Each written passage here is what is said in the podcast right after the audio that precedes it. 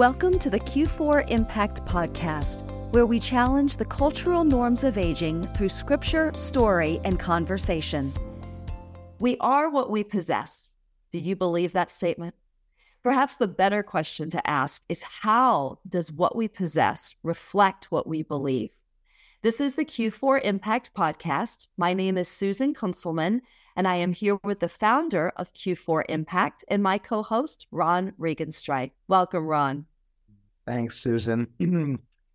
this one is, uh, we could rustle some feathers or ruffle some feathers on this topic. And as much as I don't want to ruffle feathers, I think I do want to ruffle feathers as well. So I I want my feathers ruffled. So um, I'm hoping that our listeners will be inspired and maybe convicted and maybe driven to some thought and prayer about this topic and and I want to clearly kind of define what we what we're not trying to do. We're not trying to say you can only have X number of V's, or for every dollar you earn, you have to give this percentage. We don't have a list of what you're allowed to do or not allowed to do. It's really not about making a list, but it is about examining the place that our possessions hold in our lives and being willing to be honest about how we are managing our mm-hmm. willingness to especially acquire things for our own benefit. It's true. I want to add to that. I think another goal that we're hoping to bring out in this conversation is really a call to sensibility, as well as to biblical obedience surrounding what we choose to possess. And our approach today is not because we've got this dialed in. I know that there are things that I may see that I really wrestle about whether I should or should not acquire. And that's what we want to draw forth is a way to do that wrestling. And so I want to um, say that we're coming into this conversation wrestling the same way, learning the same things. And why don't we start gently, Ron, by you just sharing a little bit about what the benefit is? The benefit of just knowing that you can look at the way you're living and say, I read my Bible, I listen to sermons, and my life looks like what I'm reading or what I'm saying that I believe. and that's not easy. It's it's much easier to just read and then kind of neglect. Well, how does this apply to you, Ron? And and I don't know if I'm just wired a certain way, but I wrestle with this stuff all the time. And th- these decisions, is, and maybe it's because I have so much that this is difficult. And I think that's one thing that we want to identify is that possessions have power. And the more we have, the more we have to manage them. If you have one car, you just have to worry about changing the oil and the tires and tuning it up. If you have three cars, you got to worry about three. If you have 10, you have to worry about 10. And that's the case with everything. If you have a small house, if you have a medium house, if you have a large house. So there's there is an element to this that I'm hoping we all learn to say, am, am I willing to pay the price for this added thing that I'm about to to add to my list of, of possessions? Because there really are a lot of benefits to the things that we own. Um, I know a lot of times, like I'm getting ready to go on a trip, and I'm sure that I will purchase something as a memorable souvenir, and it will serve a purpose of bringing me joy and remembrance. I think um, other benefits are going to be things that I purchase that help me accomplish something more efficiently. Um, so, what I hear you talking about is in these, uh, the benefit of us talking about this topic is that while there are many good things, it takes a lot of time and it can take a lot of our resources. And that's what makes this so tricky. And I, I, I think what you and I discuss a lot is is wanting folks to have examples of well how do you do this well how do you make these decisions and so you know to say there's a part of having your home fixed up nicely that adds to the warmth of when you have people over and i know my wife is an amazing decorator and i i don't know how many times many many many times people have said to us, Ron, you know, I just feel such a peace about being in your home. And part of it is because Rox makes it just warm and she has nice things too. And there's nothing wrong with nice things. Um, I've enjoyed, as many of you maybe already know, I, I like to bike. And so I learned after a year or two that spending a little money in the biking world gives you a little pleasure. If you get a nicer bike, it makes it easier to ride and it makes helps you to enjoy it more. And for me, it's it's the enjoyment of it as well as the health benefit of it. Mm-hmm. So so I spent money on a relatively expensive bike because there's a purpose attached to it. There's a there's a there's a benefit that has a healthy side to it and it's not just i'm just going to get it and i'm going to use it for a few hours and it's going to sit in the garage. That's where you say then it's not a good purchase. It's not a good addition. Uh, you know or your home is you know everything has to be brand new and you have to get a new couch every 2 years and you have to change all the decorations. There's a point where it says that's excessive. Yeah. and helping us all to navigate this life that that has so many of those kinds of challenges. It's true. And that's the call to sensibility we're talking about. And I hear you expressing that there has to be some way to properly manage these things. And I think we've seen it. And we've all seen the examples of when there's a lack of management in what we acquire, what we um, possess towards even experiences, you mentioned biking as an example to that, then it can, how do I want to say, um, it can start to affect us personally and interpersonally if there's not something as a guardrail to those things. And we definitely want to make sure that what is motivating us, that we understand it, and that those motives are submitted to God. And I think that is maybe the deeper heart issue before we even pull out our, our wallets. It's what is driving us to acquire the possessions that we do. I think that's the real the, the real heart of it. If mm-hmm. if the possessions can also have a, a healthy purpose, then I say buy a boat. You know, if, if there is an other reason in addition to just you want a boat and you you know because whatever reason if there is some significant spiritual portion of of an acquisition like that a vacation a you know a rest for your family uh, creating a memory for your kids, your grandkids. Those are valuable things. But when we when we just do things just automatically and we don't check ourselves and say, you know, is it okay? I I I I'd like to get a new suit or a new sport jacket.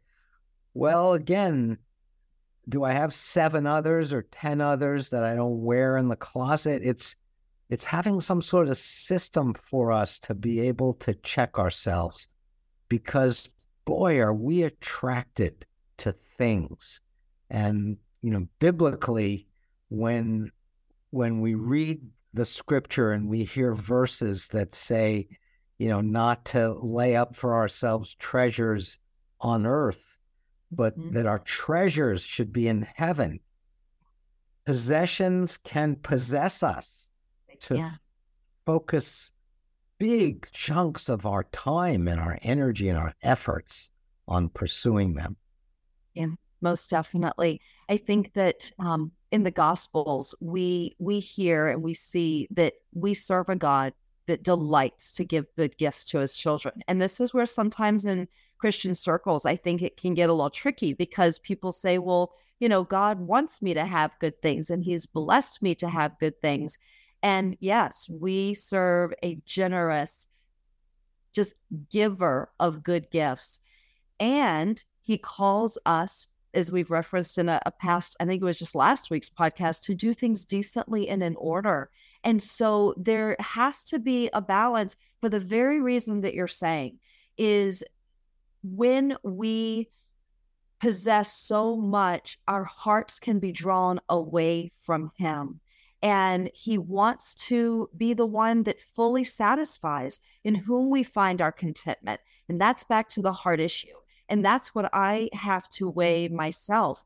If I am you know, everyone jokes, at least women in my circles joke about going to Target. You can't go in for toilet bowl cleaner and not come out with something that is pretty for your home or for your your clothing.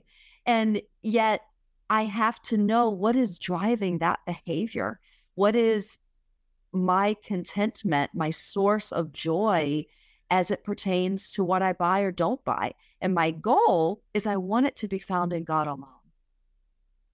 So here's a radical statement that I th- I'm just going to say it, even though I don't view myself as necessarily a great representation of this. I, I used to say this a few years ago, and I would say often, I got to get out of the country a couple times a year because I want to put myself in settings that are that are just way different than the setting that I live in in the United States. And so you hear what you said a few minutes ago, you hear that often. You hear God is wants to give his children, you know, wonderful things. Like I'm almost tired of hearing that. you know, I, I'd rather hear, well, how does it feel to be in Haiti? And how does it feel to be in a slum in, in Lima, Peru, or in some country in Africa where where people have nothing? I mean, they have we have a thousand times more than than they do, and and so how do we continue to have so much excess and and don't take that radical approach which isn't really shouldn't even be classified as being radical and mm. and define for ourselves boundaries for how often we're going to do things for ourselves whether it's how much we're going to how many pairs of socks am i going to have or yeah how how how exorbitant is my vacation going to be what kind of car am i going to drive in light of the fact that there are billions of people around the world that have nothing.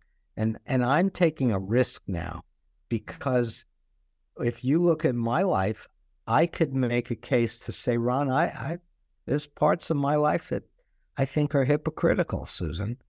because I'm talking about this and I'm only living it partially. Hmm. And I wish I had more friends. I have a few mm-hmm. who really are devoted and committed to say, I want to do this radically.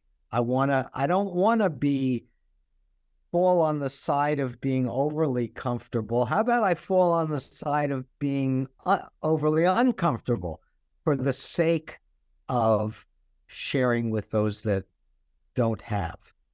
I wish I heard that message mm-hmm. more than the message of God wants to give us good things. I, I know that. I get that already. So, yeah. Did I cross a line? I don't think you crossed the line. I think in my mind, as I heard you saying that,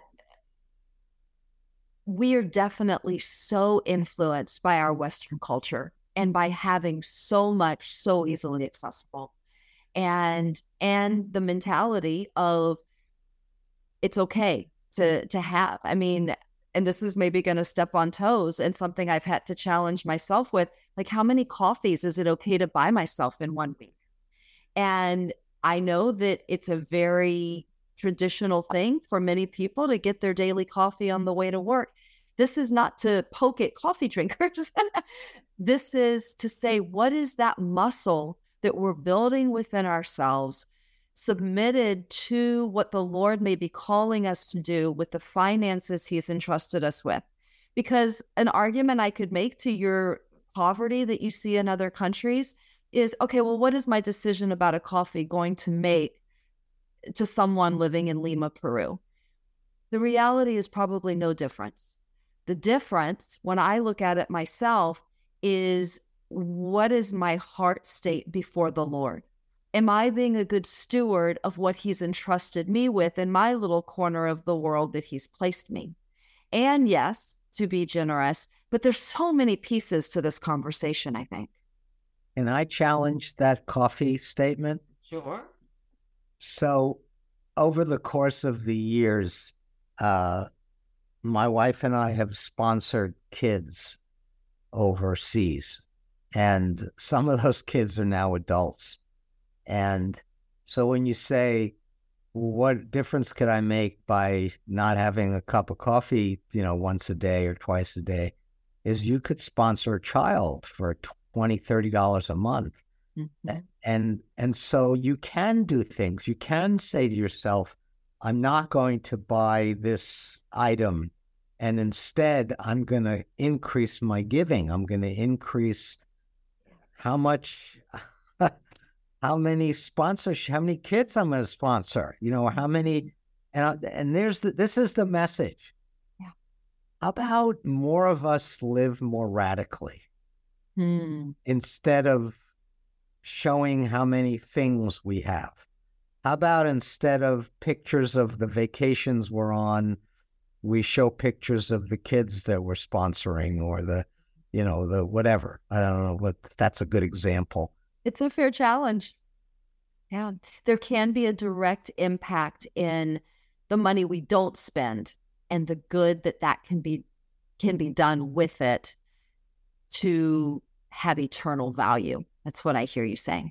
And and here's I think another part of this. It's it's I think we should all be aware of where our temptations are you know, for for you for me, it's not coffee. I don't I don't ever go to Starbucks, and I I can't remember the last time I bought a cup of coffee at a place like that. But a new shirt is maybe my Starbucks or or you know something else. So it's when I'm aware of, and for me, clothing was that thing. Mm-hmm. And I had to say to myself, I had to put some things into place where I say, I'm going to create boundaries that it's going to be up to me. It's not everyone can have a certain amount. It's in my life for the setting that I live in, for the work that I do, for the ministry I'm involved in. Here's what's appropriate. And anything more than that, I'm recognizing can be a temptation to me. So understand where we're vulnerable and and then pray about it and ask God, you know, what He would have you do to to have some limits to what we do for ourselves. Mm, and that's the crux of the matter, isn't it?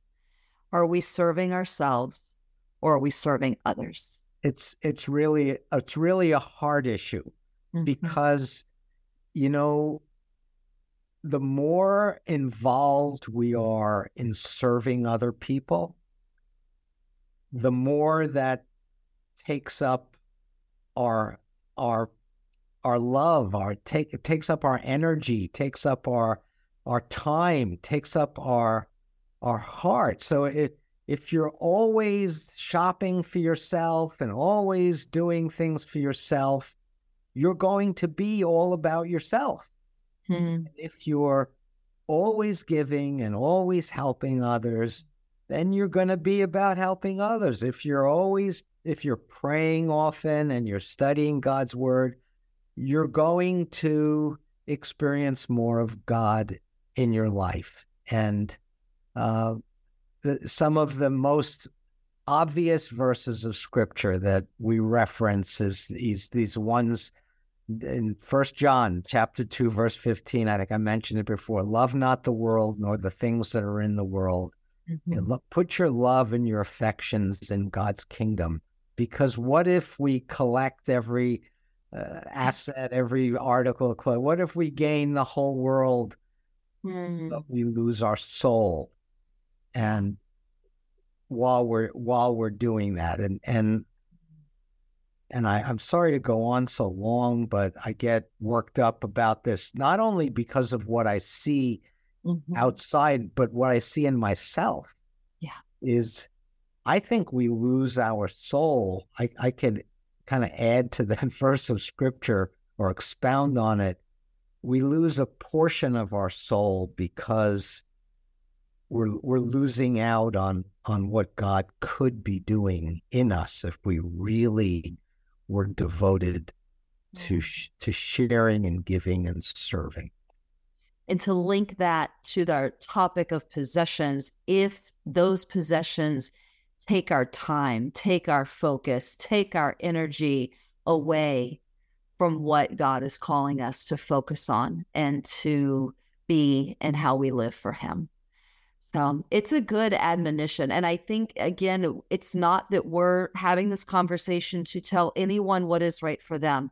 And I know, like Romans 8 comes to mind, where there's therefore now no condemnation for those in Christ Jesus, nor Ron and I here to speak condemningly for those choices. What we are wanting to raise forth to ourselves, to those who may listen, is the challenge of what do our possessions mm-hmm. say we believe?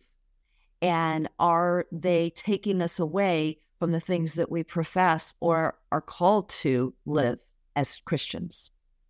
It's the part of this podcast, Susan, and uh, that that I think is the the motivation for me certainly to want to do this is is uh, so often I meet folks in this stage of life and the vast majority of the conversation is about baseball games and restaurants and vacations and cars and houses and things. And mm-hmm. reality of it's because that's what the majority of our lives are about. And it's so refreshing when I when I talk to folks whose lives are all about sharing God's love with other people in one form or another. And the stories that you hear from people who are giving to others are so much more exciting than the chicken that they ate at some restaurant three days ago. It's just no comparison. And so it's mm-hmm. calling attention to our friends is is deny yourself, take up the cross, and let's follow him together. And let's let's not. Yes, there's no condemnation for those that are in Christ Jesus, but there is conviction. And I want to be convicted about things that are not what they could be in my life. And I hope our listeners feel the same way. Amen. I think that is well said. I think there's only one piece. I know we're going a little longer today, but there's one piece. I know I referenced earlier about developing a muscle, developing something that helps guide the decisions that we make surrounding what we possess and what we choose to acquire. And I feel like I want to leave our listeners with something specific. Yes, this may be uh, questions that need to be answered individually for their lives, but there have to be some basic guidelines. And I know you and I spoke offline um, where again you joked about liking to to ask things sarcastically and and you pose the question so if i have the resources to do it does that is that sufficient does that mean it's okay to buy and of course we know that that answer is no but if it's not simply that i have enough in my bank account what is that sensible litmus test if you will that someone could begin applying in this area how do you want us to when we stand before god what do we want our lives to look like it's a litmus test, isn't it? Yeah, it's the litmus test. What do we want to be about? And do I want to be about my golf game or do I want to be about sharing the gospel with other people? Yeah, that is the high call. And we all know that we cannot take our stuff with us. And yet, our homes, my home, maybe doesn't always reflect that. And so I think that is the call that we can close with today. And that is to ask each person listening to take a personal inventory, answer this question with transparency, with honesty before the Lord. He knows anyway. And then will you take steps to ensure that your life and your possessions reflect an obedience to the whole of God's word? That is the call on our life.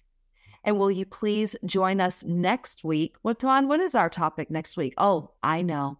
It's one that is very kind of sensitive for me. It's about expectations. So I kind of look forward with fear and trembling as we dive into that.